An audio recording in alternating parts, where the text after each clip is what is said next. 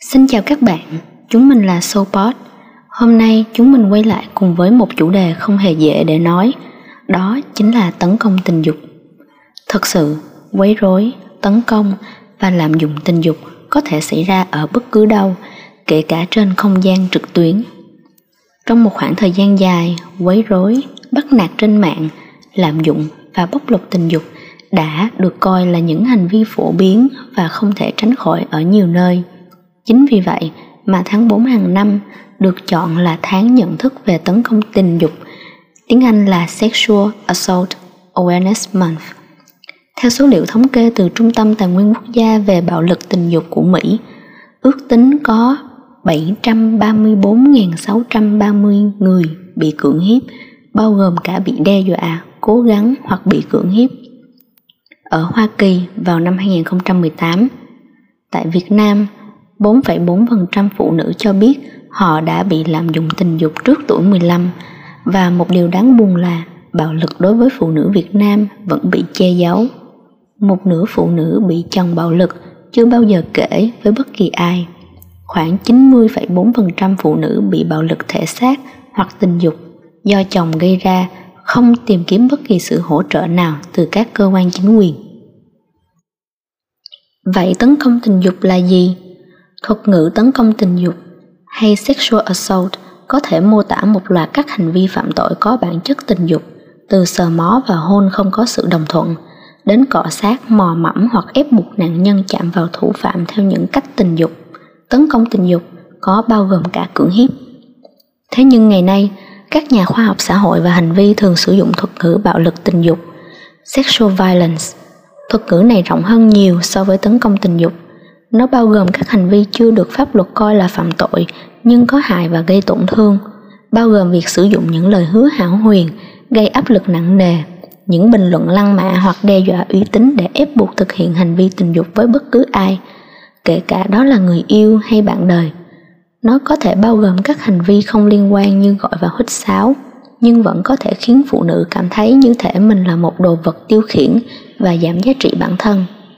Hay nó bao gồm việc chia sẻ một cách vô cớ các hình ảnh khiêu dâm, phơi bày bộ phận sinh dục, lén lút xem người khác khỏa thân, tấn công tình dục hay bạo lực tình dục trên mạng có thể được xem như việc sử dụng những từ ngữ, hình ảnh, emoji khiêu gợi, kích thích tình dục, gợi mở những chủ đề liên quan đến tình dục trong lúc chat khi chưa có sự đồng thuận hoặc ủng hộ từ đối phương. Một số hình thức của tấn công tình dục bao gồm cố gắng cưỡng hiếp, vuốt ve hoặc đụng chạm cơ thể khi chưa được đồng thuận, ép buộc nạn nhân thực hiện các hành vi tình dục, chẳng hạn như quan hệ tình dục bằng miệng hoặc thâm nhập vào cơ thể. Xâm nhập cơ thể nạn nhân còn được gọi là cưỡng hiếp. Đôi khi, thủ phạm không chỉ ám chỉ đến việc dùng vũ lực mà còn được xem là đang thực hiện hành vi bạo lực tình dục khi dùng áp lực tinh thần để điều khiển nạn nhân thực hiện những hành vi tình dục không đồng thuận với mình những kẻ xâm hại có thể sử dụng cưỡng bức tình cảm, thao túng hoặc vũ lực tâm lý để ép nạn nhân quan hệ với mình.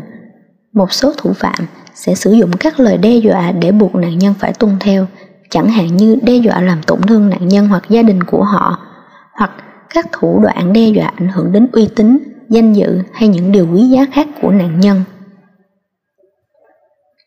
Đối với cảm nhận của nạn nhân với những gì đã trải qua, chắc chắn những tổn thương và nỗi đau của nạn nhân bị tấn công tình dục không hề nhỏ. Chúng mình tin sự tấn công đó để lại nhiều nỗi đau cả về thể xác lẫn tâm lý. Và mọi người biết không, thực tế cho thấy nỗi đau mà nạn nhân phải gánh chịu không chỉ đến từ việc bị tấn công tình dục mà còn là sự phán xét của xã hội khi dư luận bắt đầu tìm kiếm nguyên nhân của kẻ tấn công. Trên hết, tổn thương nhất có lẽ là sự thờ ơ hay thậm chí là đổ lỗi đến từ chính gia đình của mình. Các nạn nhân mang tâm trạng đầy mong chờ, họ có thể ra sức tìm kiếm sự giúp đỡ đến từ mọi phía xung quanh, nhưng rồi phải thất vọng khi không thấy được sự thấu hiểu từ gia đình. Tệ hơn, họ có thể nhận lại những chỉ trích, phán xét lên chính nỗi đau mà mình phải gánh chịu. Chúng mình đã từng đọc qua một cuốn nhật ký của một cô gái nhỏ bị tấn công tình dục và sau từng ấy năm cố gắng đấu tranh cho nỗi đau của mình với chính gia đình của mình và với kẻ tấn công mình cô bé lựa chọn im lặng và rời bỏ thế giới này vì cô cuối cùng cũng chấp nhận kẻ tấn công mình là người tốt và mọi tội lỗi đều từ mình mà ra. Câu cuối cùng cô gái để lại trong nhật ký Căn nghiêng của nỗi đau là do bản thân mình. Bây giờ mình đã nghĩ thông, nếu đã tìm ra vấn đề, cứ thế giải quyết rất dễ. Có lẽ vì những nỗi đau đó mà chúng mình quyết định làm bài podcast này. Vậy, mình cần phải làm gì để bảo vệ mình và những người xung quanh?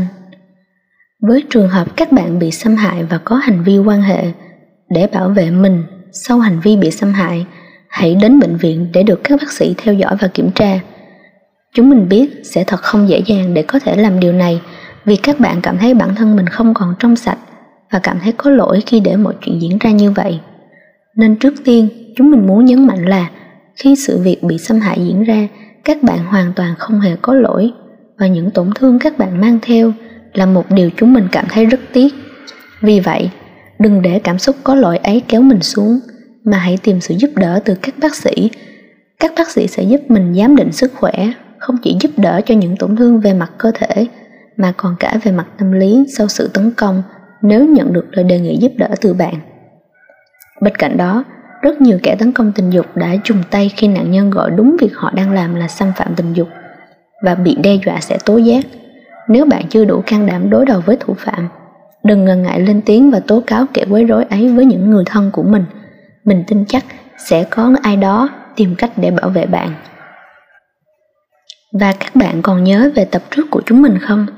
Về sự yêu thương bản thân ấy.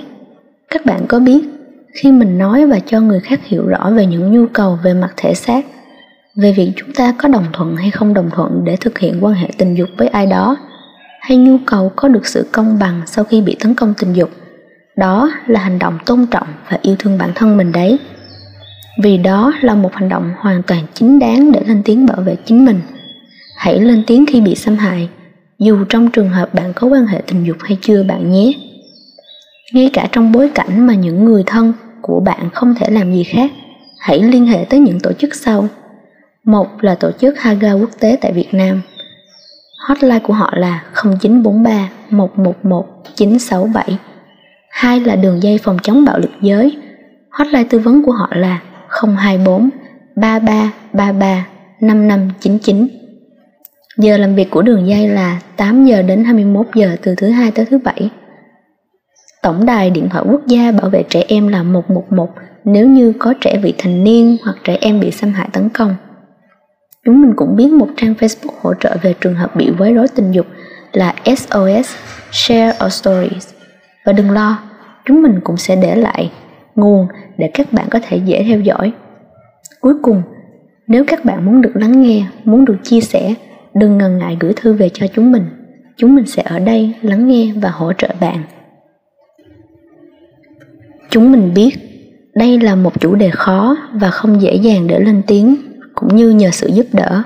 Nhưng chúng mình mong các bạn biết rằng khi lên tiếng cho bản thân để bảo vệ mình, bạn thật sự là một trong những người rất dũng cảm của hành tinh này luôn rồi đó. Vì các bạn biết không, khi các bạn cất lên tiếng nói của mình, các bạn đã và đang bảo vệ những người xung quanh bạn.